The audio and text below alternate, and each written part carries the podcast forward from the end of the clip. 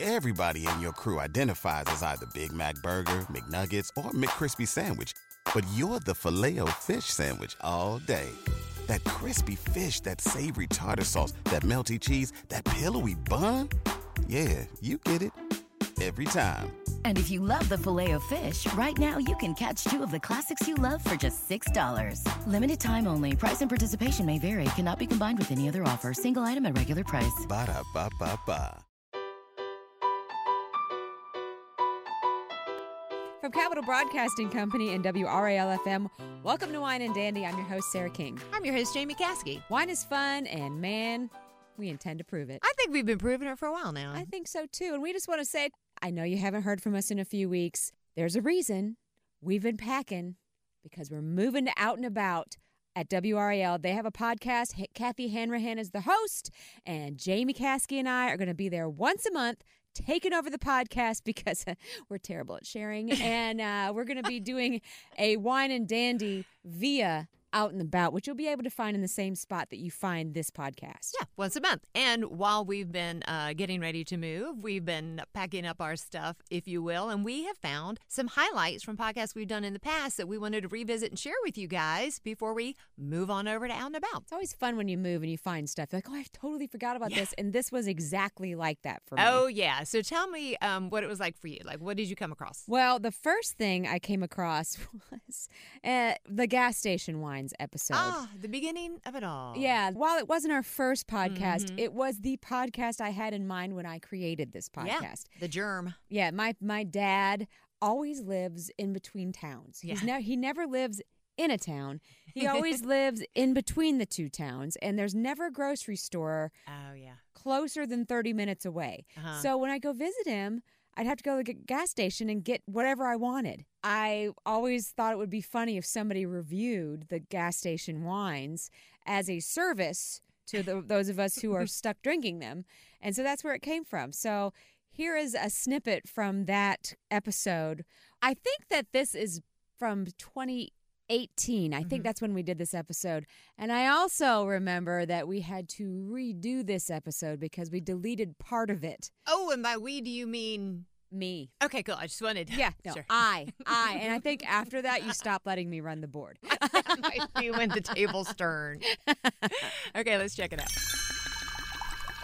And sometimes you're at your folks' house or your family's house out in the country or out in the middle of nowhere, and there's no grocery store, but there is a gas station. Yes, you hop down to the gas and go. And you get yourself some wine. So this week's episode is called Gas Station Wines. Yes, ma'am. So I hop down the street to my neighborhood cruisers. Ooh. Not handy, Hugo. Sounds fancy. Uh, well, and this was cool. I walked in, and I'm sure they were like, "Psycho aisle two.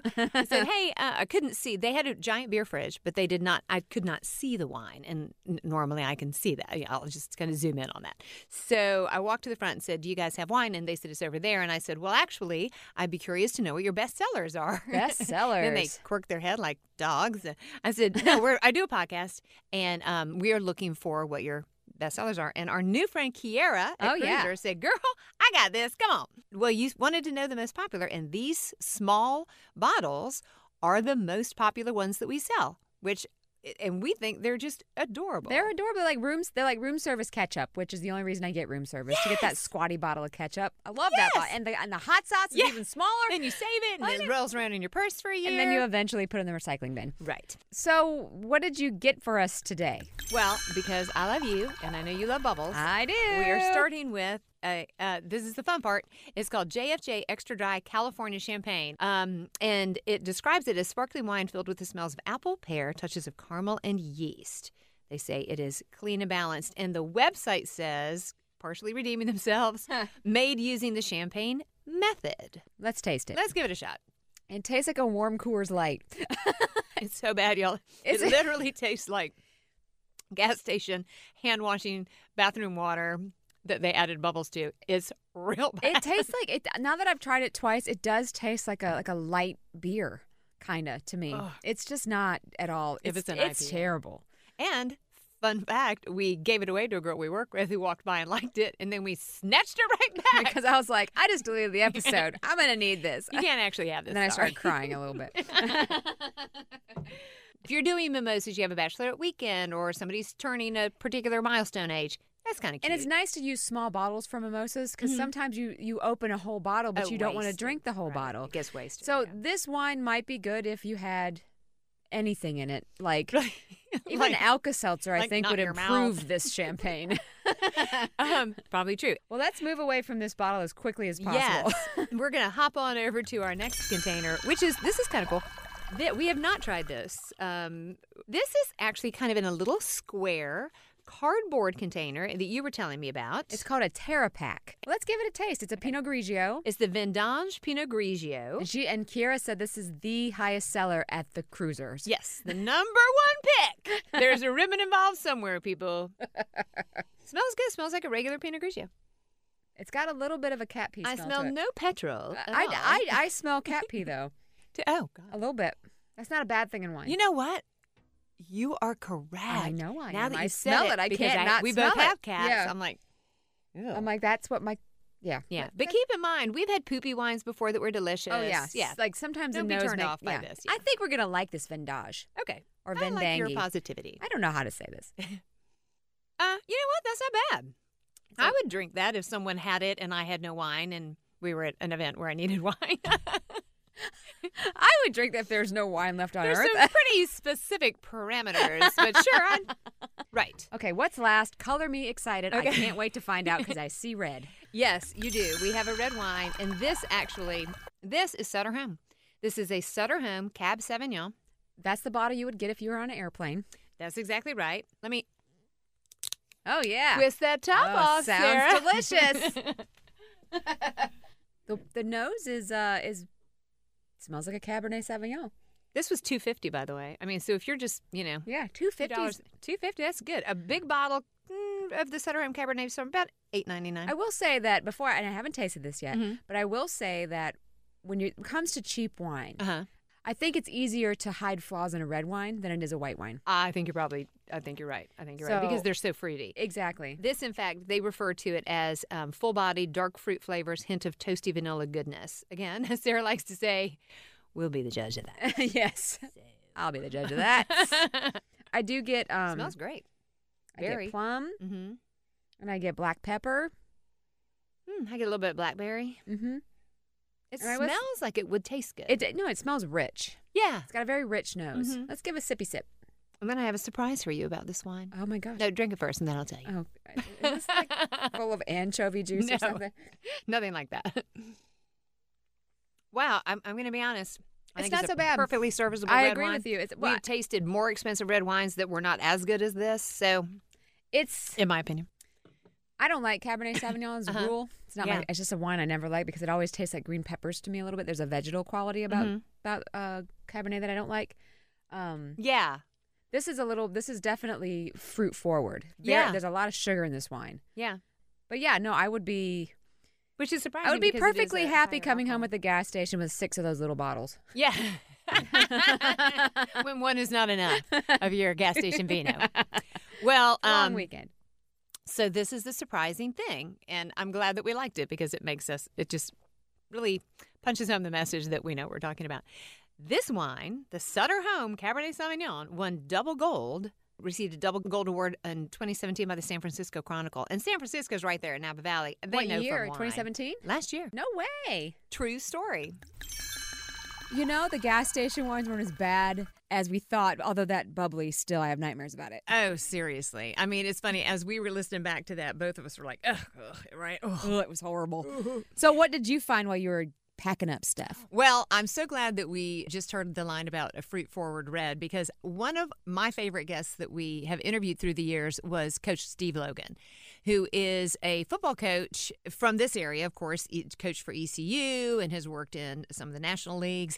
And typically coaches are considered beer assumed beer drinkers but since this show is all about busting stereotypes about wine you know it's wine is fun you don't have to be so frou-frou about it coach logan really busted a stereotype for us let's check it out that voice you hear is Coach Steve Logan. He was the head coach of uh, ECU football. Yep. He was the 49ers quarterback coach, and he is a regular contributor all over E ESPN 99 The Fan Yep. and uh, WRL TV. He has the Logan Zone. You think with football, you don't think of a football coach loving wine, but you do. You're probably right. Most of my uh, compadres in this profession are beer drinkers. In fact, when I was in NFL Europe, I'm the guy that, uh, you know, we're going to Europe and uh, we end up in Germany. I was coaching in Berlin and in, in Cologne for three years. And I'm the only guy there that's not just so excited about drinking these giant steins of beer that are 14% alcohol. Oh yeah, That's das what the- Boot. Yeah, and of course all the players Yeah. and most of the coaches that I worked with. But uh, I started drinking wine really when I was like 40 years old. It's the first time I ever had a, a drink of wine. So Uh, What like drove you last to it? year. That's 25 Flattery. years ago Oh now. really? You look great. yeah, well, thanks. Red wine, Uh, see? exactly. Red wine and dark chocolate. That's Yeah. all I eat. So, but anyway, I, I'm so excited about going to Europe because I had begun to drink wines, and I have I was raised or introduced to wine, Mm-hmm. Mhm. the California Reds. Right. Oh, so this is where your palate gets trained. Okay, we're all a victim of our experience. That's one of my talks that I give. But anyway, I go to Europe and I'm going, oh man, I'm, this is going to be great. I get Yeah. to drink some French wines. Well, I buy my first bottle of French and I drink it and I'm going, this is not agreeable with me. So then I spend 20 euro on a bottle Oh yes. and I'm thinking this is going to be good and it doesn't agree with me. Then I I ended up I bought like a 50 euro bottle of French wine. So that's around seventy-five. That's about a seventy-five dollar bottle of wine Yeah. back in Yeah. the day. So anyway, I complained to one of my European friends over there that I had befriended, and I said, "This stuff tastes like dirt to me." We And- call it earthy in the On wine purpose. biz. exactly, and this is how what a Neanderthal I am. He looked at me and he said, "That's what it's supposed to taste like," and I said, "Well, that's American the pig. problem." yeah, that's not what I like. Uh, right, because y- if you are raised on the Californian taste, I've learned Mm-hmm. it's much more fruity than the European experience. So then I ventured around in Europe and I ended up drinking a lot of Spanish reds, which behave much like the California reds. Right, so yeah. anyway, that's my wine journey in a in a capsule. Here's the deal. Here's what I've learned about my personal wine journey. Mm-hmm. I go to the wine shops Mm-hmm. and I get friendly with the wine shop owners. Smart move. Always a smart move. Exactly. And so I just be I I can now enunciate what it is I like, which is this. I like a fruit forward red Mm-hmm. with a long smooth finish. And so but the point I'm making is this. if somebody said uh, Hey, let's open up a Cabernet. Well, I know what I'm basically going to get. It's going Sure. to it's going to be dry at the end. It's going to bite, and I'm wonderful with that as long as we're going to have a meal. Right. So the point I'm making is this is why I'm a big Red Zinfandel fan because at night I want to have a glass of wine that I can just sip Yes. Yeah. and enjoy and and a- a glass of wine at night will last me an hour. Okay. Wow. Uh, Okay. One glass. One glass. Good for really you. really and Sarah's truly. face is so perplexed. I know. I'm like, I have a two-year-old son, and I drink it like it's trying to Yep. escape. Well, when I had a two-year-old son, I drank Benadryl by the bottle. there you go, so I'm yeah. trying to get either him or me yeah, had to that's go to sleep. 100% true. but uh, but seriously, that you know the point I'm making about do I like expensive wines? Here's what I like, and if you'll engage the wine shop owner, the wine shop owner will say, "Look, here's a let's say a twenty-six bo- dollar bottle of wine Mm-hmm. that drinks way above its price point. Yes, that's how that's what I we like like. to drink wine. So, will I buy a fifty-dollar bottle of wine? Yes, I will, but it better be a knockout, drop-dead, Yeah. good-looking wine. yeah. Okay. Well, you know, he was talking about wines that drink more expensive, and we actually have an episode about yeah, that. we do. So everybody go back in the archives and look for that. Well, the interesting thing is, um, when I was editing that down, he never mentioned what his favorite wine is. But you and I haven't memorized, Sarah. Oh, absolutely. I see it in the grocery store. I Yeah. see it in wine stores. It's good. It's very good. it's Rombauer Zinfandel. yeah, And it's California, and it's exactly what he said fruit forward with a long, smooth finish. it's great, and I was not expecting to like it. So that was a pleasant surprise. 100%.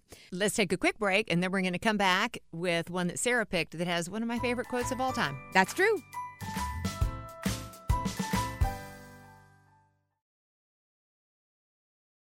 You can still find us on Facebook at Wine and Dandy Podcast and on Instagram at Wine and Dandy Podcast. But again, Wine and Dandy will take over the Out and About podcast once a month, and you can find it everywhere you found Wine and Dandy. Exactly. So the one that I have for next is one of my favorites because it talks about one of my favorite wines in the world. Oh, yeah. And that is champagne. Bring on the bubblies. That's right. And Sophie, who works with my husband at the Hall River Wine Man, Mm-hmm. uh, she came in and she is an expert, an absolute expert at champagne.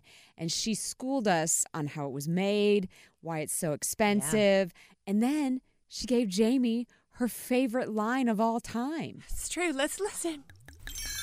Thank you. I'm so excited to be Mm-hmm. here. I too love, love, love sparkling wine. You were just telling us that you have a title. You are officially a sales rep for Hall River Wine Man, Yes. the distributor. Yes. But you have a fun title that you can also claim. Yes, I am known as a friend of Bubbles. Who gave you that name? It was given to me by my friends at Transatlantic Bubbles, a small Connecticut based champagne importer that I had a very close professional relationship with while I lived in New York. As a buyer up there, I got to go on their champagne trip a lot. And Oh.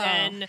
After I stopped being a buyer and started being basically a direct competitor, I was still invited on their champagne trip. Because you're a Um, good time. Yeah, and so we would well, and because I speak French, which none of them did, so it was partly for trans- translation, but a lot of it um, was just because I had been sort of grandfathered into this trip to Champagne every year. So even though I was standing as a direct competitor to them, I was still traveling with them to Champagne, and we were going to tastings that required a name tag, and so everyone had the name of their company that they worked for on their name tag, and so they just went with friend of bubbles because I was obviously working for a competitor. Oh my God, I love it. Today, we're going to be talking about different styles of bubbles and what you need to know to kind of help navigate a selection um, in a wine list or on a shelf in a store. Uh, Ah, Basically, you're demystifying champagne. I mean, I hope to. The fact is, with a little bit of information, you can get a really nice bottle of wine at the price you want in the style that you want without embarrassing yourself. So I always think people are, are far away from answering the question that is the most important, namely, do I like this? You know, as long as you're answering that question when you taste a wine, you're doing like basically all the most important work. So. Oh, I love that. That's a little long for a t-shirt, but I really liked it. So I have the first question I have to ask you is something that bothers me. Does your eye twitch like mine does when someone refers to any sparkling wine as champagne? Certainly, yes, it does. Okay, good. Well, the biggest thing that makes champagne different is actually not the method, but the terroir, the the place that it's made. Uh, champagne is really far north. It's extremely cold. That turns out to be essential to the way that the wines are made and the way that they taste. They have a particular soil type, which is uh, it's basically Kimmeridgian limestone, but with a lot of chalk. And so, a lot of people like when they speak about the taste of champagne, they speak about chalkiness and chalky Yeah. flavors. Um, Really, the only other place that that's found in the world of sparkling wine is on the southern coast of England, where they now make some sparkling wine. Um, but that's actually quite close to Champagne, and they share, you know, some similarities of terroir. But that would not be considered Champagne because it's from England. You really have to be within the re- Champagne region of France to be making a proper Champagne. The way that the word champagne got co opted by sparkling wines from other parts of the world was by basically writing champagne method. And so, by writing champagne method, these wines are made in the style of champagne. You were saying this is champagne like, but it's not from champagne. And elaborate on what the champagne method is. So the champagne method is the specific uh, way that sparkling wine is made in Champagne. It is basically revolves around the process of a second fermentation, where you make the base wine, you ferment it, um, and then you put into the bottle a little bit of sugar and a little bit of yeast, and you basically start a second fermentation in the bottle. Champagne requires that second fermentation to take place over a large period of time in a freezing cold cellar. Again, back to the temperature there Okay. um, and ha- typically has longer like regulations on how much time the wine needs to spend in its second fermentation And process. how long is that? You say it's a large amount of time. It's two. It's 18, 18 months to two years for like a regular champagne. Um, but then it's four years for a vintage champagne or like a brut reserve or something like that. Like a Dom Perignon. How much is that? Oh Is it my super gosh. expensive? Yeah, Dom Perignon is a. I, I'm sorry, I I actually don't know that much about the larger champagne houses, but it's it's a long time. I mean, it would be I would think like their current release is probably like in the 2010s. I would Oh, say. wow. So indicating that it, that it might have spent you know up to like eight years or something in the Okay. process of the second So fermentation. the price is affected then by how long it's in that second fermentation. Yeah, for sure, Okay, for sure, exactly. So yeah, with kind of prestige cuvées, a lot of the price is connected to how long it took to make it because as long as it's sitting in your cellar, you're not selling it, Yeah. right? Right. And so Making so money. basically you're paying for that really really long slow process that rewards the drinker with like the finest bubbles and the most complex expression. Ah. So there's certainly a reason to pay for it. I was going to ask you, you know, since the, the, you're putting sugar in yeast, which makes the yeast eats the sugar, which, in case you don't know, then they fart out the gas and that's where the bubbles come from. I'm just going to say it as it is. Do bottles ever blow up? They do not. Really? How do Um, they keep that from happening? You would think. That's a really good question. I mean, they usually use a crown cap during the Right. second fermentation, right? Mhm. Um, and then um, they will typically have the bottles slanted at an angle with the neck of the bottle and the crown cap at the bottom, and And then the they'll. bubbles rise. Yeah, and then they'll do the riddling, which is where you twist the bottle, yeah, Mm-hmm. to allow the the deposit to float all the way into the neck of the bottle. They really don't have explosions. I mean, I, I, I imagine if you shook up the bottle and agitated it, you could get an explosion. Um, I will tell you what is very explosive is the process of disgorgement. I'm Um, sorry, what? so disgorgement. this is sounds actually personal. this is this is a great word to know actually in talking about Okay. champagne. disgorgement is when you take off the crown cap. Mm-hmm. Shoot out the little uh, deposit of dead yeast cells, and Okay. then recork it with the cork you're going to use, and put the cage on the top. And This is that not process done by is- hand, is it? Well, some people do it by hand. They want to Um, lose an eye. No doubt. I mean, I've seen a lot of hand disgorgements. Tiny producers will sometimes disgorge their entire production, but what is more common is some kind of assembly line where the disgorgement is done by a machine. I can't imagine being able fast enough. Champagne and sparkling wines in general stay good open in the fridge really well. And so I just strongly recommend they're going to hold up better than a Sauvignon Blanc, like better than a Pinot Noir. Yeah. Mm. Like, you know, get one of these and just don't feel like you have to, you know, finish the bottle in a I just, sitting. I just want to say thank you for giving me a new term. Take it to the dome. Love it. Uh, that's very interesting because I have always thought that if you open a bottle of sparkling wine or champagne, that that's it. That girl gone. Well, that is a popular misconception, and I think one of the reasons is that it's it is impossible to get the original cork back into the Oh, bottle. yeah, because they impossible. like are all flayed out and stuff Yeah, like that. Right. So you really need to have one of these, and I will say, especially champagne, because if you think about that long, slow second fermentation, the bubbles are like knit into the fabric of the wine, and they are not Oh. going anywhere. And you can leave a bottle of good champagne open in the fridge without even a champagne stopper in it for a couple days, and it'll you stay really? bubbly. Yes. These wines have so much structure that they will stay open for uh, several days. Uh, we don't Yeah. Wow. recommend you leave it open in your fridge. You should have one of these great yeah, stoppers. Yeah, exactly. But if you did, you you might be surprised to find um, how Ah, I stand here how shocked. many bubbles will still be in the bottle. Okay, in case you didn't catch it, my favorite line of all time is that with good champagne, the bubbles are knit into the fabric of the wine. I mean, we can use that in so many ways and not just about bubbles, you Yeah. know? Like, my personality is knit into the fabric of this radio station. Right? I feel jelly beans are knit into the fabric of who I am. Anyway, I just loved her. Now, for our next thing, we have another Hall River wine guest who happens to also be Sarah's husband, Eddie. He's my tall drink of water husband. That's right. I actually picked one that I really learned. I didn't even know this existed, and I learned a ton about it from Eddie. Eddie talks to us about biodynamic wines. It's like the hippiest thing you've ever heard. We asked you here today because we want to talk about biodynamic wines. Yes. Which is a whole thing. What do you know about biodynamic wines, Jamie? I know this much, and I'm holding up my hands to make a zero. Yeah. You said it was weird. It's weird. And Yeah. Eddie and I have talked about it at length at home, and I- he's like, Why don't I be your expert? And I was like, I don't know why I didn't think of that. So he- here he is. So tell us about biodynamic wines. Okay, so biodynamic wines cannot really be understood without knowing what organic wines are. And what this all refers to is just the techniques of farming. So, in its most simplest definition, organic wine is made from organically grown grapes that do not use any sulfites or chemicals. I had an organic wine on one of the wine lists where I work. Yeah. And the way that they got rid of pests on their wine was using ladybugs. Yes. Oh, nice. Oh, it's the most adorable idea Yeah. ever. it's cuter than praying mantis. Oh, those scare me. Yeah. But, I But, love they also do that, I think. I don't know. It could be a myth. Anyway, Sorry, Eddie. Anyway, you no, know no. more about we're going this. to interrupt you a lot. So, biodynamic is basically an approach to farming that's like Oh. organic on steroids, if you will. It's just an extension of it, just takes it just a little bit farther.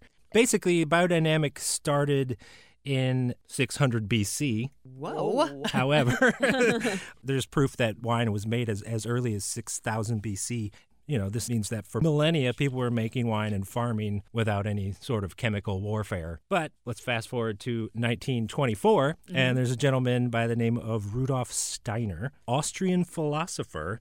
He was a philosopher, he was an architect, he was a social reformist, and he founded a, a type of thought called the anthroposophy And he was a winemaker too? he kind of changed gears on his studies and his focus, and he focused more on agriculture. So in 1924, he was approached by a group of farmers who were very concerned about the future of the land because of the growing use of chemicals and wow. Oh, pesticides. alre- in 1924. Yes. You know, they were definitely very concerned with bringing the farm and the planet back in touch with nature. So, what we find with biodynamics is we're basically approaching the farm as a fully functioning organic being. Right. That's Okay. what I've heard about it. Is it, it treats the farm almost like an animal. It's its own thing. It's the farm is one big unit. Just it looks at the entire farm, Mm-hmm.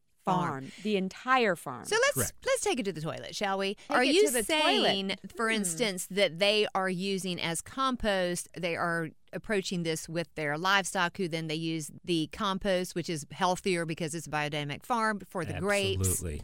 Nailed it, Absolutely. one. And that's, Jamie Cassidy. Eh, And that's just one of the numerous preparations in order to be considered biodynamic.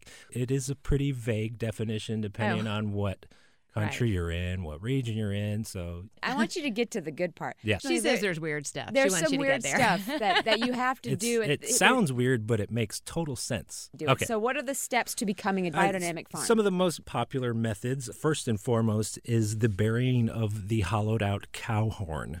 See? well, yes, all right that's what I then. mean, So- witchy. Yeah. Okay. Mm-hmm. So, you know, the, the typical growing season is basically March to September, October is your harvest. So, in those those off months when everything's sleeping Right. and recuperating, what they do is they fill a hollowed out cow horns Eh. with manure Uh-huh. as well as a different blend of herbs. So, they'll do like chamomile, stinging nettles. Ah. And so, this will decompose throughout the winter. Uh-huh. They will excavate it in, you know, March. They'll let it go for about six months or so.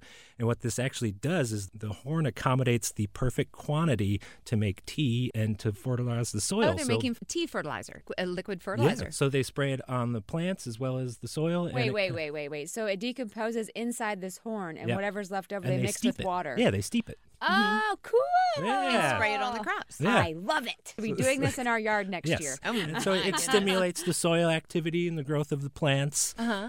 Another fun thing to mention is the calendar, the biodynamic calendar, which is what they follow. What they have are four different types of days. In the biodynamic calendar, there's fruit day, there's Uh-huh. a leaf day, there's a root day, and there's a flower day. Ooh. So fruit day Sounds is so means those hippie. days are better for harvesting. Leaf days are better for watering. Root days are better for pruning, and flower days are better for leaving things alone. And so it's all with like the moon cycle, the lunar cycle. They typically would like to harvest when there's a full moon because there's a stronger gravitational pull. Uh-huh. So the sap from the plants starts to drip down, and they Ah. believe it to make the grapes taste a little more flavorful. Wow. Interesting. Harvest day. Interesting. What is the weirdest thing you know about We biodynamic talked about wines? burying a goat or a I cow feel like the horn. horn might be it, but is there something Um, weirder? not so much weirder, but I think funnier. Okay, Uh, we'll take it. um, We'll take it. In the off months, in the winters, what they'll do is they will send their sheep to walk through the vineyards Mm-hmm. and tramp along and eat all the weeds that are growing in the winter because all their hoofs will actually aerate the soil. Clever. You know, the sign of, of, of Mm-hmm. you know, whether it's snakes or little animals living in between the vineyards is actually a sign of healthy environment to the biodynamic farmers, whereas the more commercial farmers would find that as a pest or Yeah, they'd be nuisance. super mad if Right. the sheep were running through. I their had, a, I had a vineyards. chef one time. We were messing with some kind of lettuce leaves in the kitchen. I don't remember what we were doing, but there was bugs on it. I was like, "Oh, bugs!" And he's like, "If it's good for the bugs, it's good for us too. That Yes. means that this is not covered in chemicals." means Oh, it's real. okay. And I well, was you know, like, I have a story about that that I won't get into now about bugs on leafy greens, Oh, but ew. it makes you feel better about it now. Well, yeah, but like they'll wash it off and get all Yeah. the bugs off. Apparently, I, I have a feeling in your story they didn't wash all the bugs off. I think you might be right. Way to end it on a classy note there, Jamie. Well, we don't want to miss an opportunity to talk about flukes. look them up, and then I'm sorry that you looked them up. but honestly, biodynamic wine, the fact that that is still being made, kind of gives me faith in this planet. Yeah, I mean, it, to show that people are caring enough with what is a cash crop Right. to go the extra mile. I agree. All right, let's take one more break. We have two more gems that we found while moving out of this studio to a new one.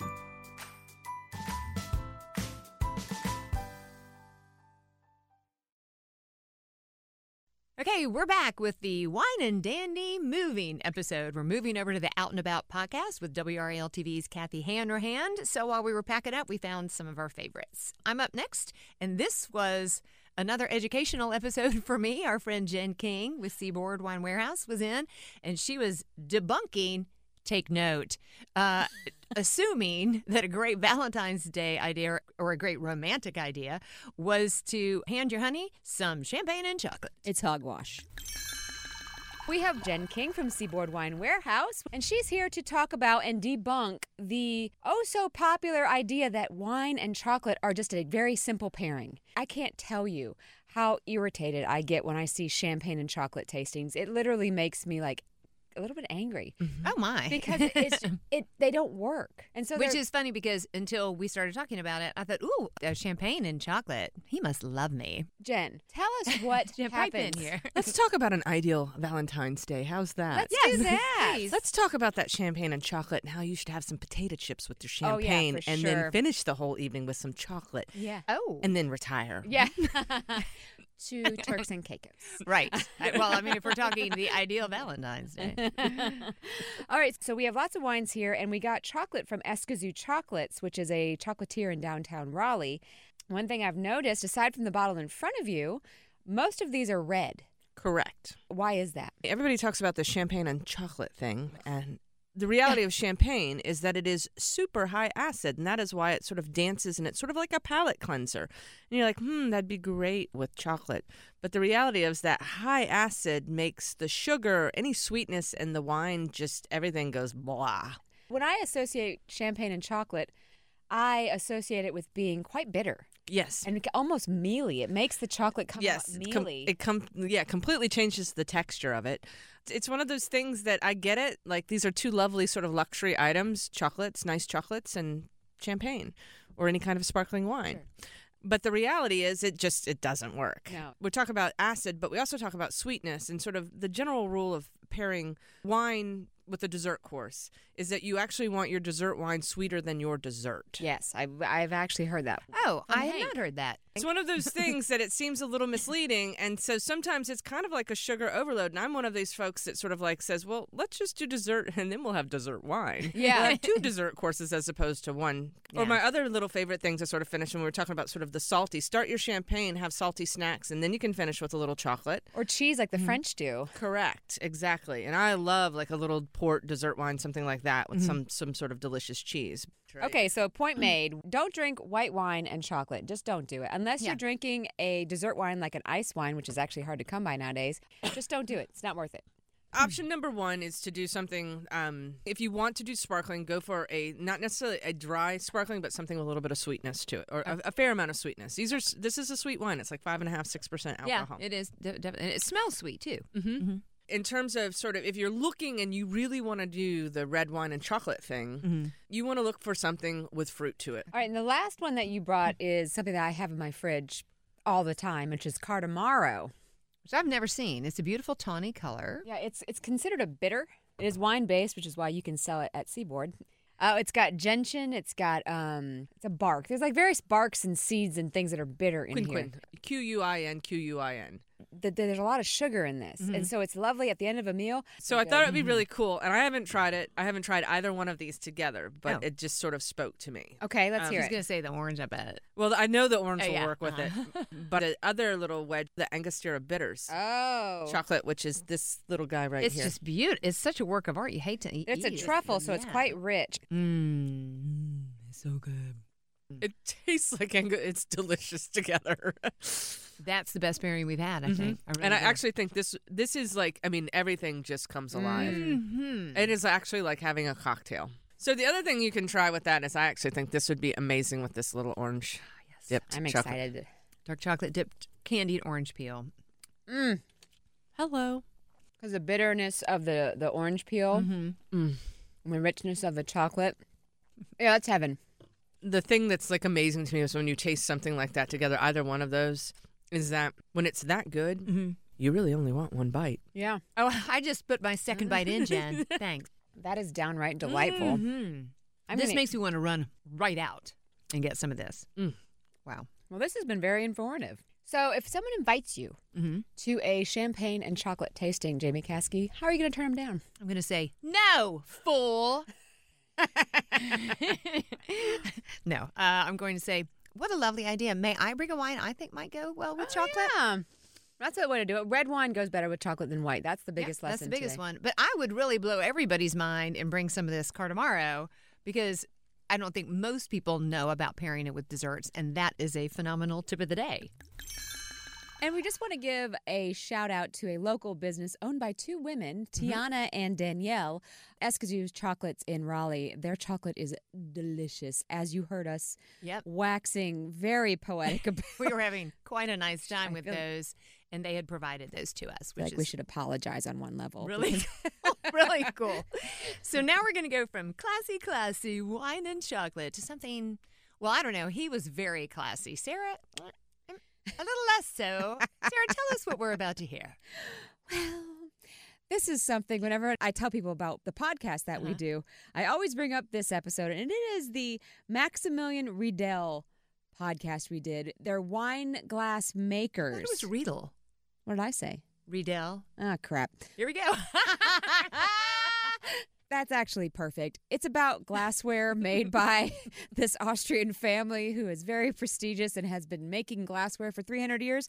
Let's just go to the intro and we'll take it from there. We have on the line um, Maximilian Riedel, who is an 11th generation winemaker. Well, excuse me, wine glass maker, I should say, who is calling us from Austria. Hello to the Riedel. I've been saying it. right. How do you pronounce it? Because I said Riedel like an American. How is the proper pronunciation? Well, it rhymes with needle, so riddle. is Riedel. Right. Okay. Riedel. Riedel. Ah. riddle, like Riesling. Got it. riddle. it. Yeah. Before Not we- Bridal High. It has nothing to do with John With Travolta. Greece. So it's riddle. Riedel. You know, I really should have researched that name. I still get really embarrassed. But I'm so embarrassed just listening to that. And he was so classy and so generous. I know.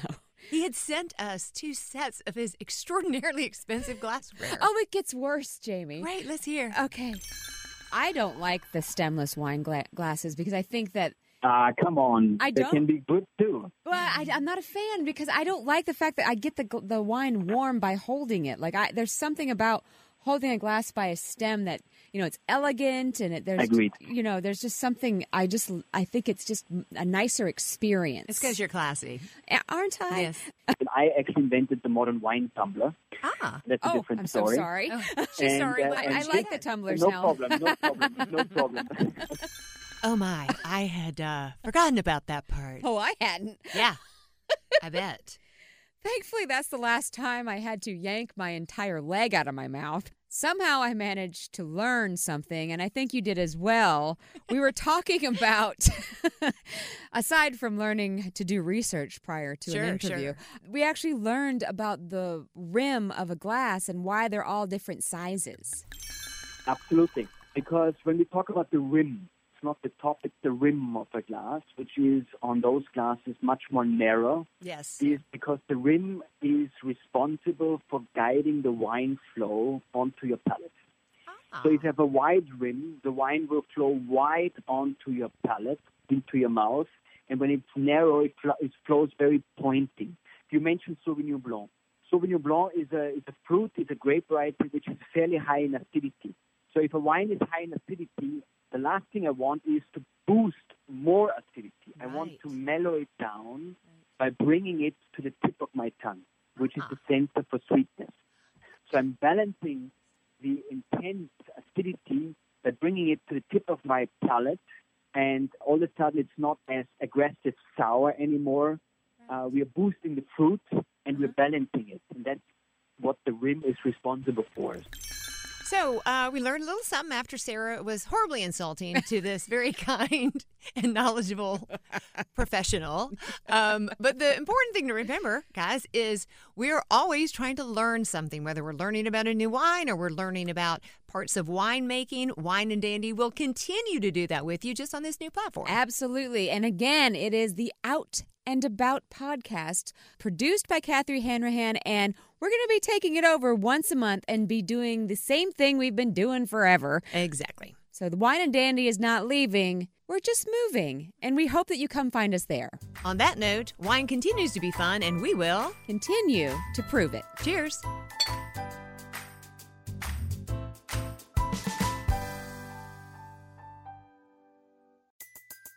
Everybody in your crew identifies as either Big Mac Burger, McNuggets, or McCrispy Sandwich. But you're the filet fish Sandwich all day. That crispy fish, that savory tartar sauce, that melty cheese, that pillowy bun. Yeah, you get it. Every time. And if you love the filet of fish, right now you can catch two of the classics you love for just $6. Limited time only. Price and participation may vary. Cannot be combined with any other offer. Single item at regular price. Ba-da-ba-ba-ba.